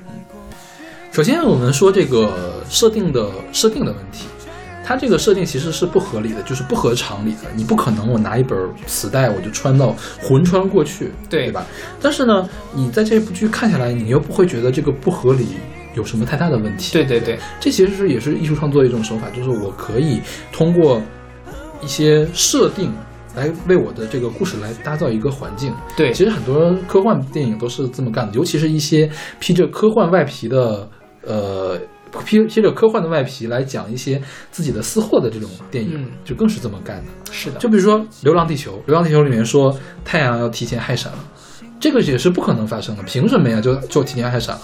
但是好，我把它作为大设定，那这个事情就是合理的，我一切在这个上面继续去合理的发展，这就是一个非常好的一个剧情。就本质上你在这个前提上你要做到自洽就行。对，但问题很多问句就是不自洽，是对，你搞了半天你发现你自己在设定之间产生了很大的矛盾。对，因为比较差的科幻就是这么拍的，或者比较差的玄幻就是这么拍的。我们说为什么这个托尔金的这个指环王那么好，为什么说 J.K. 罗琳的哈利波特那么好，因为它完整的构建了一个魔法世界或者是玄幻世界。你电影里面看到了这些，但其实它构造的不仅仅是这些，它连你看不到的地方那块砖它都贴上去了。对，所以它就使得整个这样一个设定呢是很完整的。当然我们的这个想见你没有必要拿到那么大的一个宇宙的这个级别去，是吧？所以就它这个设定就已经足够的自洽了。而且说实话，它这个时间的这个设定也没有特别大的打，可能会你硬去揪可能会有一点点不太合理的地方，但是没有特别大的 bug， 是，反而还可以激起你的思考。对，我觉得这个是个很好的事情。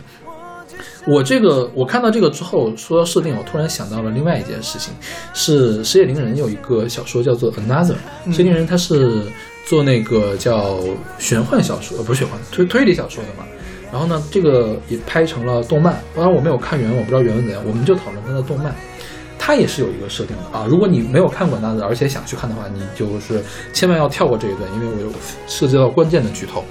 它是怎么呢？它是主角搬去了一个地方之后呢，这个班级里面每天都就是隔一段时间就会有个人死掉，这是一个诅咒。然后呢，它整个的过程就是要打破这个，解决这个诅咒。OK， 他最后解决了这个诅咒，然后知道这个诅咒的机理是什么，但是。看完这个剧之后我非常的不爽，就是因为死了人嘛，死了人总是要有动机的，就是你杀人是要有动机的，这个动机最后呢发现杀人是诅咒杀人，但是他解释了诅咒是什么，却没有去深入的去挖掘这个诅咒是怎么来的。对，这个就让我非常的不爽。那这个剧其实就跟这个想见你不一样了，因为 Last Dance 这本磁带它怎么来的对于我们整个剧情不重要。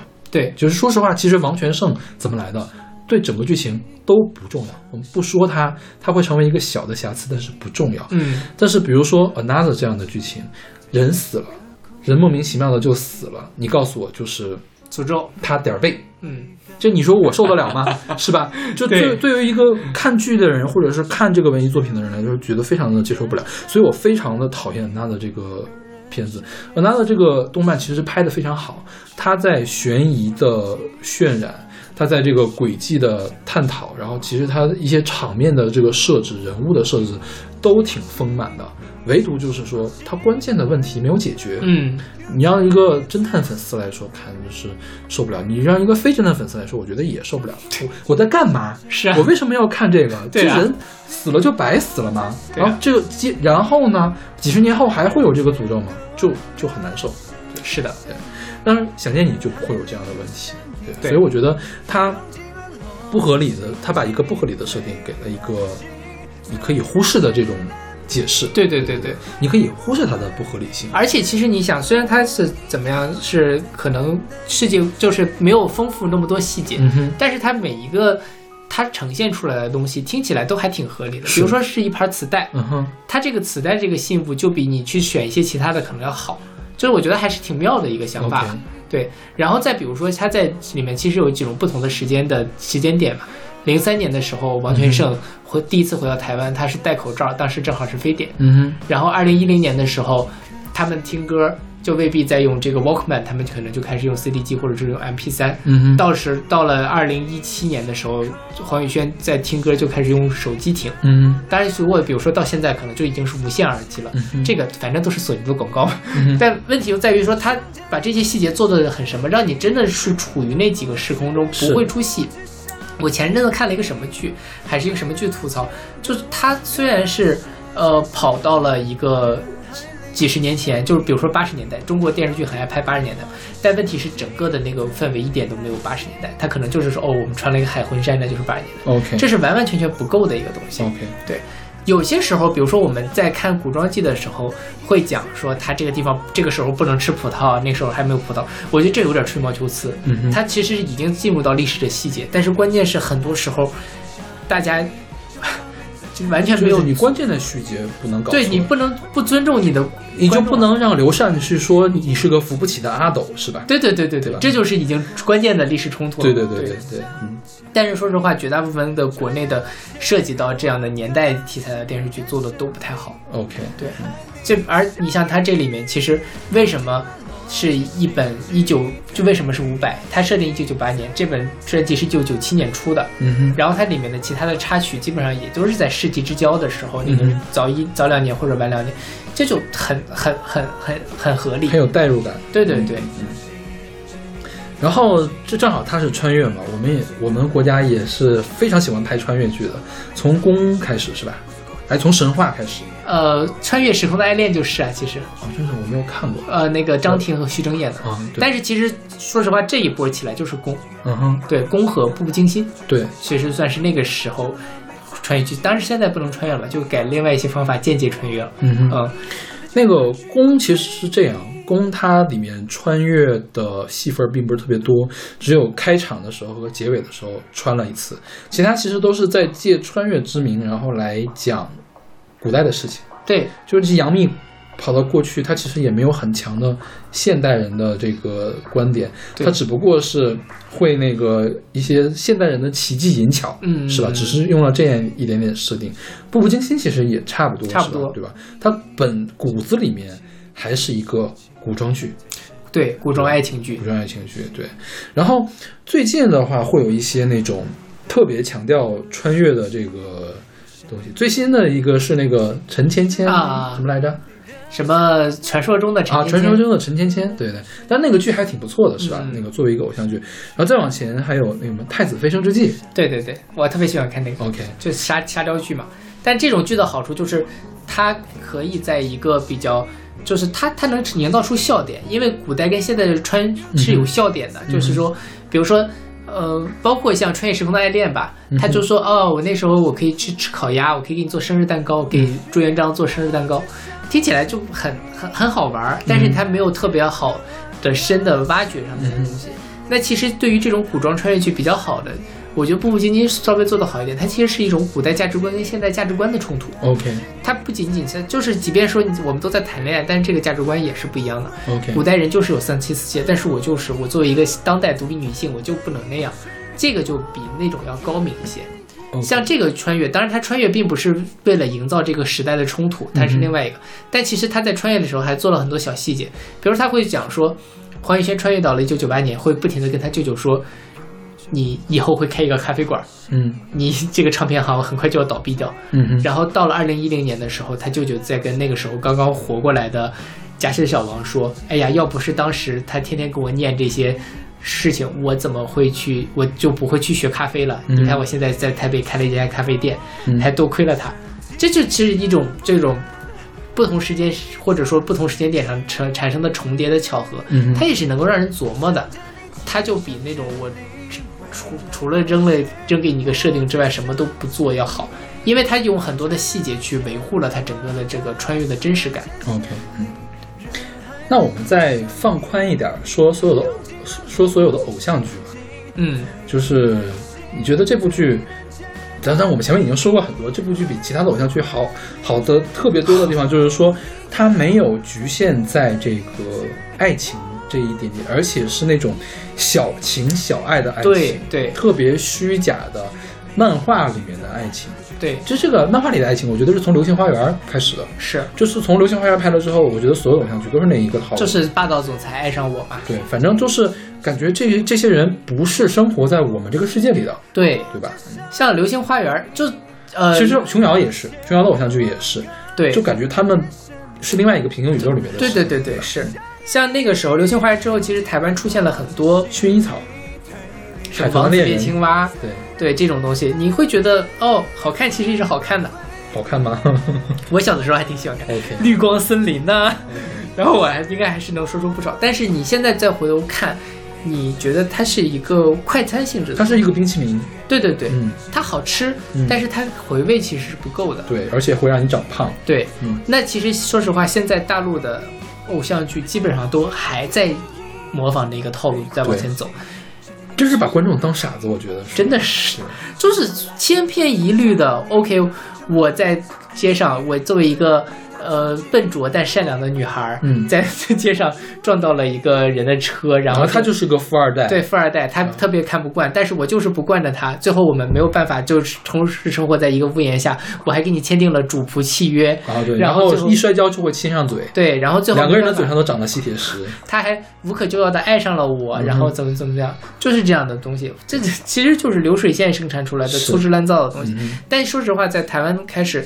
我可能不会爱你，就是那个李大人跟陈慧卿的故事，他已经慢慢的转变起来，把这个男女主角拉下了神坛，他用了一种更贴近接地气的方式去讲述我们凡人的爱情应该是什么，当然人家还是男帅女靓的，对吧？但是他就会让我们有更多的代入感，而不是像我们在每天这个意淫一样的去把自己贴到那个丑丫丫身上，对。但是真的国内这样的偶像剧太少，国内会有一些现实主义题材的剧，比如说像都挺好、大江大河，整体上来讲还都是不错的。但是在偶像剧这一块真的是都市剧吧，是吧？对，校园剧其实还比如说像什么最好的我们呐、你好旧时光之类的，因为它可能就是在讲高中生那种东西，可能还可以，但是一旦大家上了大学之后，就完全谈不出来正经的恋爱了。是，对。那现在其实，在高中也很难谈正经恋爱。高中不让谈恋爱，对啊，对，但那个剧那些东西之所以好，就是他还在这种限制之下，还是能拿捏那个尺度去刻画那种青涩的感情，是这个还是能够打到心里，因为它是真实的。但是现在的剧，国产剧都是悬浮剧 ，OK，都是就像你说的平行宇宙，是，而且它平行宇宙拍的也不好啊，它也不能勾起我那种。就没刻到糖，感觉是吧？对，是的，就一包蠢蛋的那种。这个事情真的是，我觉得主要还是编剧的问题。我觉得编剧和导演，我觉得是所有人的问题了。就是全线崩坏，你不觉得吗？对，你说哪儿是好的呢？谁好啊？我觉得连主题曲都不够好，你说是吧？是真的，对吧？对，经常会在那个 B 站上看那种吐槽啊，说国产雷剧之类的。你就看吧，这些涉及到多少环节？首先资方肯定是有问题的，对对对，想挣快钱嘛，是。然后编剧肯定是写的什么烂剧本，当然这个，然后后来是导演嘛，演技也很成问题，是有很多成问题，但不乏有好的人，但是对绝大多数的小鲜肉们还是成问题的，对对对，那就没什么好的了呀，就是每浮夸到。孵化道也是，是吧？还要再加那种特别奇怪的滤镜。对对，你想啊，其实在我之前听一个别的播客在探讨这个问题，在就是大陆这边特别喜欢加那种特别夸张的滤镜。阿宝色嘛，对，就是那个于正带起来的嘛。是，把鼻子都要磨美的那种那个美颜，但其实你像在这个剧里面，每个人其实相对来说都比较真实，你可以看到他脸上的瑕疵，虽然就是。其实啊，你把它都磨没会有一个问题，你看不到他的微表情。对对对，他的表情就变得很平嘛，就没什么好演的了。是，当然可能他们也没有表情，就只要瞪眼，安吉拉贝贝那种，抠图不自赏那种。Okay. 所以我觉得现在，大陆这边的这个制作真的是欠台湾，包括欠香港太多了。关键现在还有一个更严重的问题，就是说这样的剧就可以赚到钱。对，你说怎么办呢？那你说资方他都是认钱的，那只能这么干。我躺着就能挣钱，谁愿意站起来挣钱呢？对吧？你想这部剧其实成本也很低，然后说实话演员也没有那么的出名，也都不是流量，至少在这之前都不是流量。是，但是他们能贡献出了好作品。但是大陆这边拥有非常多的资本，拥有最好的资源，甚至我觉得咱们的。拔根汗毛比人家腿粗是吧？对，我们演员的能力绝大部分其实也是非常优秀的，我们有非常优秀的演员，但是就是没有好的作品，就很让人生气。就是很少好的作品嘛，你都打死会有人不高兴。对对对，就是很少好的作品。对对，一年我都看不到几部我想看的，是这个大陆的电视剧嘛？对，我现在还可以无限重复看的剧是什么呢？《甄嬛传》。就是再也没有了。是，甄嬛传是真的，你说它就全线都好，对，就是连主题曲都好，是吧？对对对。说到甄嬛传这事儿，还有一个就是很重要的一个，就是好的电视剧不能把观众当傻子，你要有留白，你要有那种你可以引导观众，但是你不是说把所有东西夸一下就揭开给你看了，你像《甄嬛传》其实就是很典型的，它很多的东西为什么我们能反复看，因为每次看你都会有新的东西，你会觉得哦，那个时候甄嬛是这么想的，华妃是这么想的，而不是说所有的东西我都要说出来，我都要直接把答案都给你，生怕你看不懂，那就是在觉得我就是个傻子。因为现在其实《甄嬛传》养活了很多那个营销号的，为什么可以养活呢？就是因为有太多东西可以去解读了。是，你会发现其实导演当时是想说这些事情的，但是他是通过一个表情、一个布景，或者是布景的改变、表情的改变来说出来这些事情。是，而且呢，你看这些。不管是不是营销号了，或者是有真的就是自己在做嘛，就是自己对这个喜欢来做的这个东西，他分析的是绝对自洽的。而且经他一说，你会发现哦，原来导演在运镜的时候用到了这样的手法。其实《如懿传》后来也做到了这一点，但是《如懿传》的剧本写的不够好。对对对，《如懿传》剧本是有硬伤的，是，而且其实可能还是跟删减什么的也有关系，让他的逻辑出了问题。对，所以就是没有达到《甄嬛传》那种地步。再加上当时我觉得于正比较缺德，他在引导那个群众们，引导大众们在贬低《如懿传》。对对，是。再加上《如懿传》不像《甄嬛传》是一个爽文。对，是一个悲剧闷的那种，大家就看着越看越憋屈，就不想看了。对对对 对，所以说我觉得《如懿传》其实怎么说呢？虽然不如《甄嬛传》，但是也是达到了一定的水平。是的，是的。而且你现在重新去分析看，它有的时候运镜，因为我最近也在看这个，就是原来讲《甄嬛传》的那个人在讲《如懿传》，比如说他这个运镜的时候是隔了一层纱来拍，还是没有隔一层纱来拍？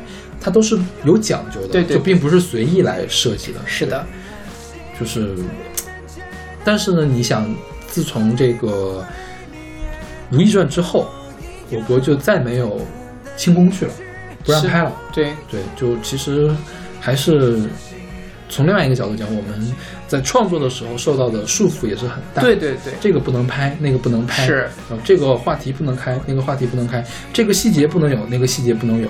就是你没有办法，真的是很难去。这就其实更倒逼。其实很多导演可能一开始也有一点追求，但最后发现我什么都束手束脚，而且我又能通过另外方式我能赚到钱，我为什么不那么做呢？对吧？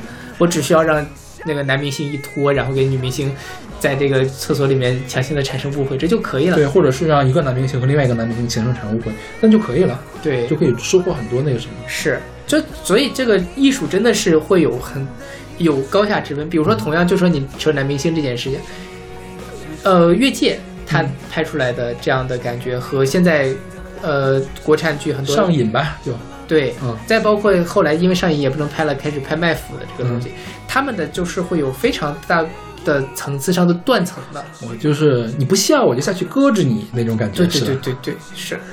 小葵加油！就我真的，其实有的时候你会不太理解为什么这么大家看着都很傻逼的剧能拍出来，但是它真的就是拍出来了，而且还真的有人在看。OK， 对，实在是没什么好看的嘛，可能也是。是，关键是有好看的剧，大家又不喜欢，又会真的是我见到很多人对我没有见过很多人在。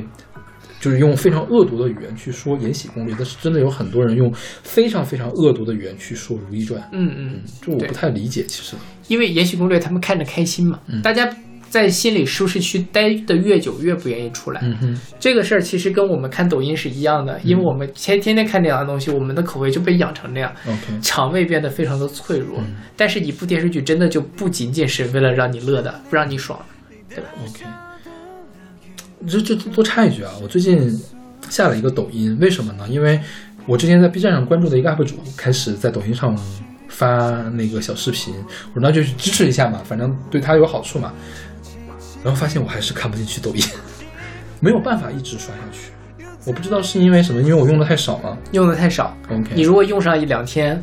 我就是刷了2天，然后还是不行，还是没有调教成你想。对对对对，我不行哎，我差不多1天他就一直在给我推送。我现在 B 站被我调教的很好，我可以一直看，但是抖音还是不行。就我觉得可能还是我更期待一个长一点的，起码10分钟的一个东西。抖音真的太短了，它短到你没有办法得到任何。就比如说啊，我现在抖音上最多的是做菜的视频，你连。做一道菜的时间都没有，你说你给我看什么呀？对呀，是吧？是啊、你我觉得做一道菜起码要像王刚那样，就是从宽游开始，嗯，最后技术总结，这是他最短，他已经是用最短的时间来讲做一道菜了。你在抖音上面，我觉得所有人都达不到这个水平呀。对呀、啊，所以我真的是还是接受不太了抖音。嗯，但其实这就是大部分人的 OK 喜欢的东西了。Okay, 对。然后我们最后再说一下，就是最近台湾出了很多神剧级别的，嗯、从我们什么来着？我们与恶的距离。我们与恶的距离，对对，从那个剧开始之后，反正我是突然从那部剧才发现，哦，原来台湾的电视剧已经拍到这种地步了。对啊，对，他的那个剧，我觉得你告诉我，就把它全都换成欧美脸，它就是一个美剧，对，或者是一个英剧，是，就已经到那种地步了。对，这事其实跟什么？我与恶是 HBO 拍的，嗯哼，还是啊，还是网飞，网飞可能是什么？反正。网飞，然后 HBO， 包括像这个福克斯，他们现在都在台湾在拍剧 ，OK， 所以他们会引进更多的工作的理念在里面。OK， 所以你看他们的这个产业是一直在进化着。嗯哼，哦，以前可能我们看到的10年前、20年前，其实台湾剧在《甄嬛传》入侵台湾之后，台湾剧就不行了那个时候。对，但是现在它这近2年的又起来了。是，而且你看他们为什么能够产生，就是。一方面制作真的是很用心，就像这个剧里面它是用心的，另外一方面各个环节都是合格的，因为其实像除了像这个之外，我不是说我之前也看过一些许光汉其他的剧，他那些剧可能也没有很好，但是他不差，他不让你觉得不舒服，逗你玩是吧？对对对，就是他至少达到了合格60分以上的标准，他整个的每个环节都没有掉链子，然后呢他们整个的这个大环境我觉得也是创作环境可以让大家去讲更多的自由的去讲，对，可以有更深入的探讨，可以有更多的关怀。但是你说现在的大陆剧有几部是有关怀的？他关怀了谁呢 ？OK， 对，这他除了关怀了两个主演的粉丝之外，我觉得没有关怀到任何一个人。OK， 对。其实我觉得像《都挺好》，当然我也没有看了，我觉得那个剧是。在讨论事情，对，那个还可以的，起码在利益上来讲还可以的。今年春节的时候有部剧叫做《安家》，然后呢，我跟我爸妈一块看了嘛，然后他们的感受就是还可以看下去，但是觉得好假呀。很多时候我们在看国内比较好的电视剧的时候，其实都是这样的感觉。就是你想孙俪、罗晋他们演技肯定都很好。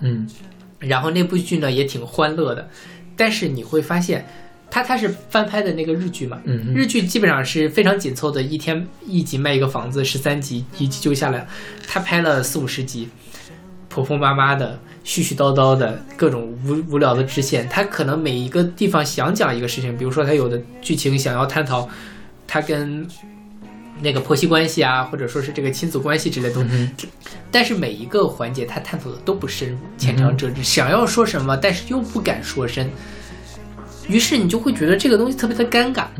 我可能因为我在疫情期间也是没什么事嘛，就看了之后也就拉倒了，我不会让我对我的生活或者对这个世界有任何的思考。他可能稍微愉悦到了一点我，但是这个说实话，这部剧在我这几年看到的国产电视剧里面已经算是好的了。OK， 对，有更多更不好的东西，所以我们还是真诚的希望，也不能说真，我觉得也没什么，就是还是期待我们能够在这边也创造出来好的作品。其实，咱们国家这个网剧前一段时间是繁荣过一段时间的，像那个《河神》，然后《白夜追凶》。对，《白夜追凶》我觉得都算是你看到起色的一种网剧，对对对，但是好像又压回去了，是啊，啪嚓一下给拍回去了，是啊，再也没有了，对呀、啊，真的是现在我觉得能看到《太子妃升职记》，我觉得都是已经很难再看到的一种。OK， 就是你看现在那个叫什么学员来着？那个化妆的那个玛丽学员，玛丽学员，还有这个传说中的陈芊芊，我觉得现在。国产剧你要想获得好口碑，你基本上只能走这种解构主义的了，是吧？对，只能走《大话西游》或者是《东成西就》这个主义的这种形式的了。是，你不能严肃的去讨论问题，你要想严肃的讨论问题，你需要把它包装成一个荒诞的一个东西去。是，这这本身非常的荒诞，对不对？是吧？是因为我们生活在真实的世界里，但是我们不能去讲这个真实的世界，或者是没有人去讲真实的东西。对对对。所以小老师有考虑在闲下来的时候刷一遍这个剧吗？我还是不想刷，就之前说过了，就觉得太浪费时间了。不是太浪费，不是不一定是浪费时间，而是说这个代价太大。我没有觉得这是一种浪费，但是我觉得会代价太大。对，就是可能会接下来2-3天没有办法干活。要是再来一次疫情的话呢？再来一次疫情有可能会看，但是还是希望不要再来疫情。对，不要乱立 flag， 都怪你，到时候大家把这个剧号摘出来。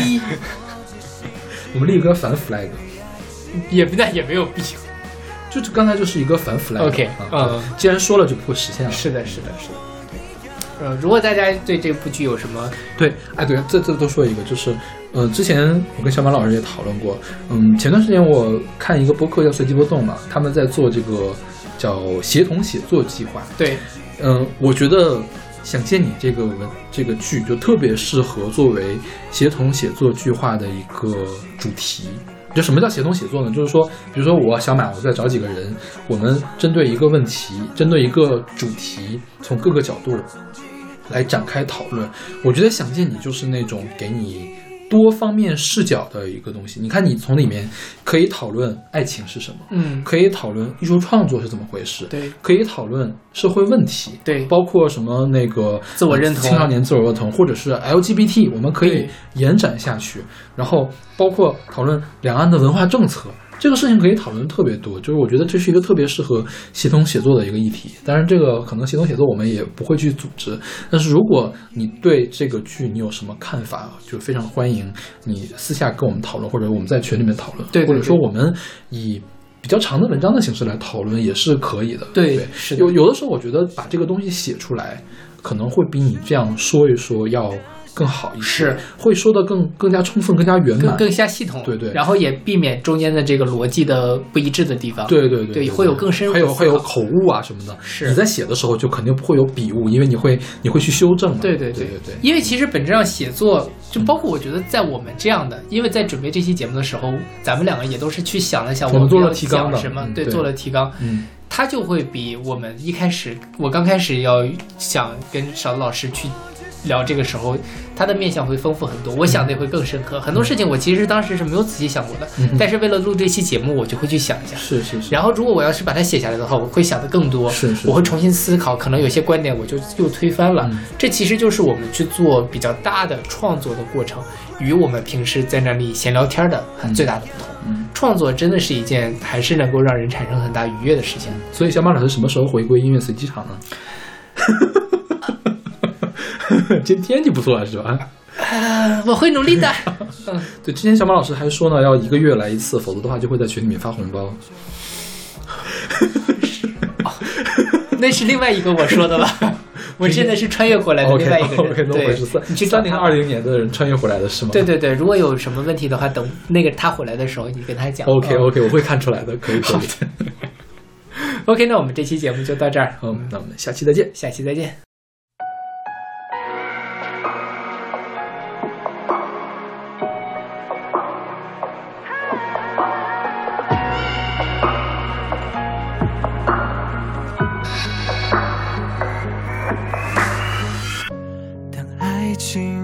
落成遗迹，又伤心刻画成回忆，想念几个世纪才是刻骨铭心。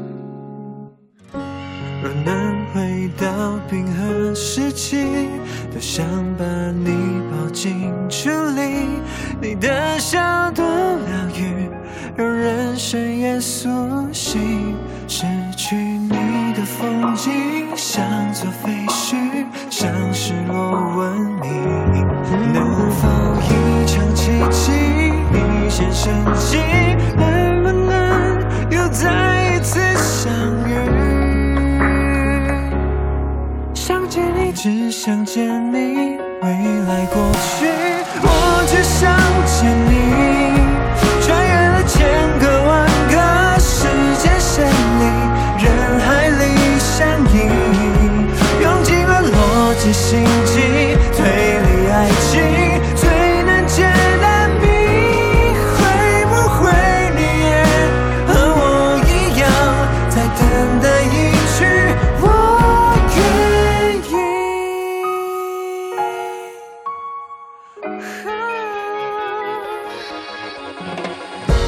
那时光更迭了四季，让宇宙布满我心意，永远不退流行是青涩的真心，未来先进科技无法模拟，你拥抱暖意，如若另一个时空另一个身体，能不能换另一种结局，想见你，只想见你，未来过去，我只想见你，穿越了千个万个时间线里，人海里相依，用尽了逻辑心机，对立爱情最难解的谜，会不会你也和我一样，在等待一句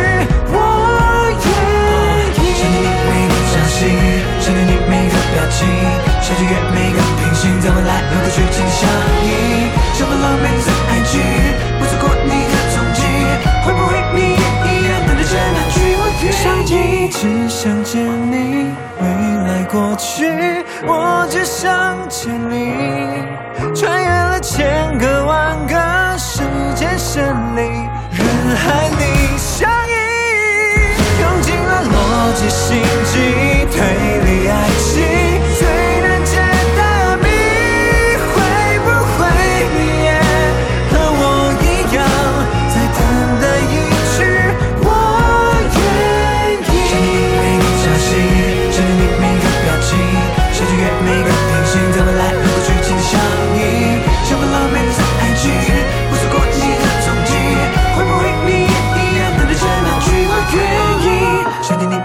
伤心，想见你每个表情，想穿越每个平行，怎么来能够去紧想你，充满了每段爱情，不错过你的踪迹，会不会你也一样等着那句我愿意。